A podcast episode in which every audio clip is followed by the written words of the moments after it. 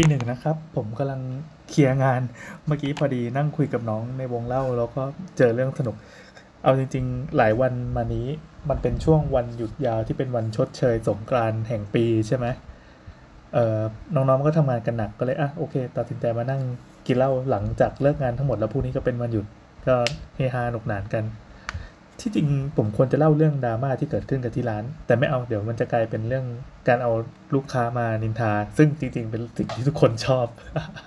บ้าเอ๋ยแล้วก็อีกวันก็มีเรื่องที่น่าประทับใจก็คือเมื่อวานนี้เอ๊ะต้องบอกว่าเมื่อวันศุกร์เพราะนี่มันเข้าวันใหม่ละเมื่อวันศุกร์นี้ก็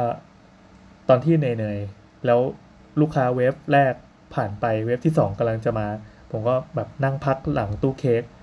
แล้วก็เออตัดสินใจทวิตไปอันหนึงดีกว่า ถึงเหตุการณ์ที่น้องเพิ่งเจอมาในร้าน ก็คือมีลูกค้ามาปล่อยมุก แล้วก็น้องมึนๆเนื่องจากลูกค้าเยอะเนาะแล้วก็ทำลูกค้าปล่อยชงมุกแห้ง นั่นแหละก็เขียนคอนเทนต์นั้นไป ปรากฏว่าเออนึกได้ก็เอาไปใส่ในเพจดีกว่า เพราะว่าพอวันที่ยุ่งๆ ไม่มีเวลาไปอัปเพจเลยกลายเป็นว่าอีโพสต์ที่บอกว่าวันนี้มีจดเหมือนมันแล้วก็เขียนเป็นจดหมายขออภัยนะ ซึ่งก็พิมพ์เอาตรงนั้นแหละแบบตอนที่กำลังเหนื่อยๆไม่ได้มีวางแผนอะไรใดๆทั้งสิ้น ปรากฏว่าอีโพสนั้นมันมีการแชร์ไปแบบอืมไม่แน่ใจไม่ได้เข้าไปดูสถิติ แต่ก็น่าจะ800แชร์ของเมื่อวานนะไม่รู้ว่าวันนี้กระโดดเป็นพันยัง แล้วก็มีไลค์แบบหลักหมื่นไลค์อะแล้วเพจ ของร้านนิทานคาเฟ่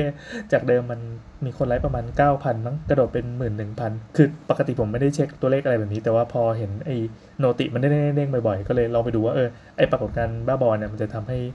เพจเราหรือว่าร้านเรามีคนมองยังไง ไปดูปรากฏว่า เออไอการที่พิมพ์อะไรแบบเนี้ยขึ้นมา มันก็มีบ้างแหละมีมีประมาณ 0.01%นะจากไอที่พิมพ์มาทั้งหมด คอมเมนต์มาทั้งหมดเนี่ยที่บอกว่าเออนี่มันการตลาดนี่ผมก็มานึกดูเออเออใช่ใช่จริงๆมันก็การตลาด เป็นการตลาดหมดเลย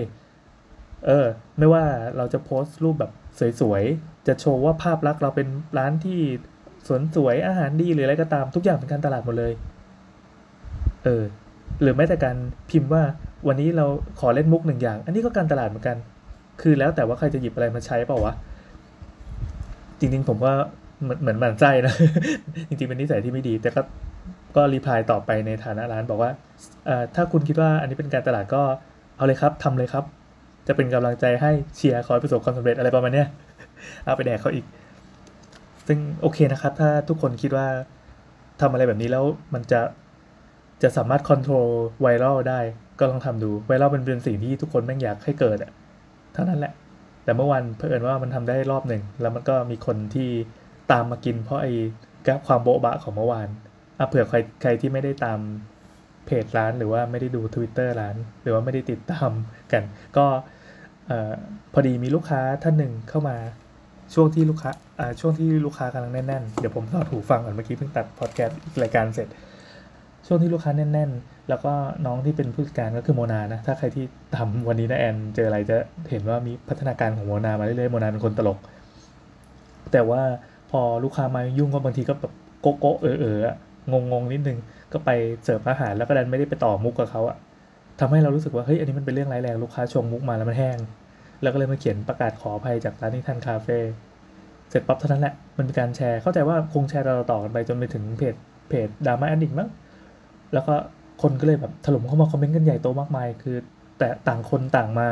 แสดงมุกของตัวเองว่าเฮ้ยถ้ามาทางนี้มันจะต้องชงไปทางไหนวะบางคนก็ไม่เก็ตซึ่งคนไม่เก็ตมีเยอะนะแล้วก็มีคนที่พยายามมาอธิบายให้แบบสังคมเน็ตมีคนดี แล้วก็เอ่อคอมเมนต์ส่วนมากเกือบจะร้อยเปอร์เซ็นต์ก็บอกเออแบบร้านนี้น่ารักดีอะไรเงี้ยซึ่งเออเออแปลกดีว่ะเราไม่ได้คิดถึงเรื่องที่ว่ามันจะทำให้เกิดผลอะไร แต่ก็ก็คือพอมันเป็นตัวเราปั๊บมันกลายเป็นว่าไอการทำอะไรแบบที่ ที่มันไม่ต้องเกรงไม่ต้องอะไรเงี้ยแม่งดันเกิดผลดี อันนี้ก็ขอบคุณโลกออนไลน์ที่ไม่รู้ดิงงงก่อนหน้านี้ร้านเรายังเป็นภาพลักษณ์แบบพยายามจะทำให้เป็นร้านสวยงามเหมาะกับครอบครัวอะไรอย่างนี้เลย ตอนนี้กลายเป็นร้านแบบโบ๊ะบ้าแต่ละคนที่มาก็จะมาชงมุก อย่างวันเนี้ยก็มีลูกค้ามาเหมือนมาชงอะไรสักอย่างหนึ่งแล้วไอ้น้องที่ไปเสิร์ฟก็คือทรายทรายทรายเป็นคนที่ไม่ทันมุกอยู่แล้ว แบบไปแนวสวยอะเป็นน้องเป็นน้องแนวน่ารักอย่างเดียว ไปไปเสิร์ฟแล้วก็เหมือนเขาเล่นอะไรมาสักอย่างแล้วก็ปล่อยแห้งไปอีกโห เออช่างไว้อะช่างวันช่างวันช่างวันอ่าอะโอเค ตัดภาพมาวันนี้เมื่อกี้ก็วงเล่าเพิ่งเลิกไป ก็น้องก็เลิกงานมาก็โอเค วันนี้ให้สังสรรค์กันที่บ้านเรานี่แหละก็คือมาทุกคนก็มานั่งล้อมวงกันตรงระเบียงบ้านก็เสียงดังวันนี้ขออภัยข้างบ้านด้วยเอ่อมันมีเนื้อหาตอนหนึ่งเว้ยที่โผล่ขึ้นมากลางวงเล่าจริงๆอันนี้คือสาระของพอดแคสต์ EP นี้ คือมีเพื่อนคนหนึ่งแล้วกัน ไม่บอกชื่อว่าชื่ออะไร สมมติชื่ออะไรดีวะ สมมติชื่อโบ๊ทแล้วกัน โบ๊ทเว้ยมันขี้ในรถเมล์ขี้ในรถบัสเหมือนเขาไปเข้าค่ายพุทธบุตรอะไรกันสักอย่างอะเป็นสมัยมปลายด้วย คนที่ขี้ในรถบัสได้ เนี่ยมันไม่ธรรมดาป่าวะอ่าเหตุการณ์เกิดขึ้นประมาณว่า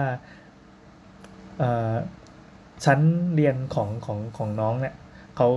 ได้ออกไปทัศนศึกษาที่ค่ายพุทธบุตรอะไรสักอย่างแห่งหนึ่ง แล้วปรากฏว่ามีเพื่อนคนหนึ่งชื่อโบ๊ทปวดขี้มากปวดขี้ระหว่างทาง ไม่รู้จะทำยังไง คือจะมีแก๊งเด็กเลวอะแก๊งเด็กเลวนี่คือนั่งท้ายรถใช่ไหมเวลาไปไหนเอ้ยแบบกูจองท้ายรถไว้ก่อนเลยซึ่งจริงๆแบบไม่รู้ว่ามันนั่งสบายตรงไหน เมื่อยก็เมื่อยสั่นก็สั่นปรากฏว่าโบ๊ทปวดขี้ขึ้นมา แล้วระหว่างทางไม่มีห้องน้ำเหมือนไปต่างจังหวัดอะไรเงี้ยไม่รู้จะจอดยังไง ก็แบบเออไปบอกครูไปบอกใครต่อใครแล้ว คือโบ๊ทมาแล้วมึงมาแล้วแน่นอนขี้แน่นอน คนขับก็ไม่รู้จะช่วยยังไง เพราะระหว่างทางมันไม่มีอะไรเลยจริงๆ คงเป็นแบบออกต่างจังหวัดอะไรเงี้ย ก็เลยตัดสินใจเอาถุงพลาสติกมา ถุงพลาสติกมาลองตูด แล้วก็หย่อนขี้ลงไปนั้นน่ะเอ่อถ้าลงดีเทลก็คือขี้นะไม่ใช่ขี้แบบท้องเสียไม่ใช่เป็นน้ำอันนี้เป็นเนื้อ เล่ากันทำไมวะะแล้วก็เพื่อนๆที่เคยเป็นเด็กเลวที่นั่งอยู่ข้างหลังรถอะ ก็พอเห็นบอสขี้ฝักทุกคนแบบกลัวว่าเป็นเด็กดีข้างหน้ารถกันใหญ่เลยก็คือปล่อยบอสเนี่ยขี้อยู่ท้ายรถนั่นกลายเป็นตำนานบทหนึ่งที่เกิดขึ้นแบบอย่างกระทันหัน แล้วก็คือกลิ่นขี้มันก็จะติดตามรถไปอะเข้าใจว่าถ้าจำไม่ผิดนะ อันนี้เรื่องมันผ่านมาหลายปีละ ก็พอขี้เสร็จปั๊บก็ใส่ถุงยังไม่รู้ไม่รู้ว่าเขาทำความสะอาดหรืออะไรไง เสร็จปั๊บก็มัดถุงแล้วเหมือนจะเอาไปพาดไว้ข้างนอกหรือว่า แขวนไว้ข้างนอกรถนี่แหละเพื่อไม่ให้มันมีกลิ่น แล้วกลายเป็นว่าพอพอสิ้นสุดทริปครั้งนั้นอะคือโบ๊ทก็มีชื่อเสียงขจรกระจายในเรื่องการขี้ที่สำคัญก็คือเหมือนจะลืมทิ้งถุงขี้นั้นด้วย ก็คือคนขับรถบัสของคณะนั้นน่าจะเป็นแบบโรงเรียนเช่ามาอะไรเงี้ย ก็ต้องพกขี้ของโบ๊ทติดรถไปด้วย อาจจะแขวนไว้นอกหน้าต่างหรืออะไรสักอย่าง อืม ดังนั้นถ้าเมื่อหลายปีที่ผ่านมามีใครที่ขับตามรถบัสแล้วก็มีถุงพลาสติกที่บรรจุขี้อยู่ก็ขอให้รู้ไว้นะครับ อันนั้นคือเป็นหนึ่งในตำนานหน้าหนึ่งที่วันนี้ฟังแล้วว่าอะไรของมึงวะสามารถทำได้อย่างนี้อะโอเค เนื่องจากเราไม่เอ่ยชื่อจริง แล้วก็ก็ก็ขอเล่าต่อนิดนึงแล้วกันเป็นช็อตส่งท้ายที่เหมือนเป็นแบบเอ็นเครดิตคือเมื่อกี้ที่บอกว่ามีน้องสายใช่ไหมน้องสายที่เป็นน้องน่ารักประจำร้านที่วันนี้ไม่ทันมุกลูกค้าอีกแล้วอะ หนึ่งสัปดาห์ผ่านมาจากเหตุการณ์โบ๊ทคีโบ๊ทก็ได้มา เหมือนพิมพ์ข้อความมาหาสายมาเหมือนมาสารภาพรัก บอกว่าแบบเออคบเราเป็นแฟนได้ไหม เราชอบเธอมานานแล้วสายเขาชี้อะไรดีจบครับ เออเออแล้วก็นึกได้ว่าไอตอนนั้น ถ้าเกิดว่าคนเราเว้ยแอบชอบใครมานานแล้วอะ มันก็คงไม่ได้แบบอยู่ๆก็มาชอบแล้วก็ตัดสินใจพิมพ์มาหากันเลยเปล่าวะ มันต้องมีการสะสมมานานอะแล้ววันนั้นอะสายก็อยู่ในรถบัสด้วย แล้วโบ๊ทก็ตัดสินใจขี้ที่ท้ายรถ ภาพตอนที่โบ๊ทกำลังหย่อนตูดแล้วขี้ออกมา เอามาจากรูตูดเนี่ย เพื่อจะหล่นลงไปในถุงพลาสติกเนี่ย โบ๊ทจะต้องแบบคิดอะไรอยู่ ระหว่างนั้นโบ๊ทจะมองหน้าสายหรือเปล่าว่าเออแบบคนผู้หญิงที่ตัวเองแอบรักอะไรเงี้ย เขาจะมองเราด้วยสายตายังไง แล้วตอนเนี้ยเราอะ มองผู้หญิงคนนั้นได้สายตายังไง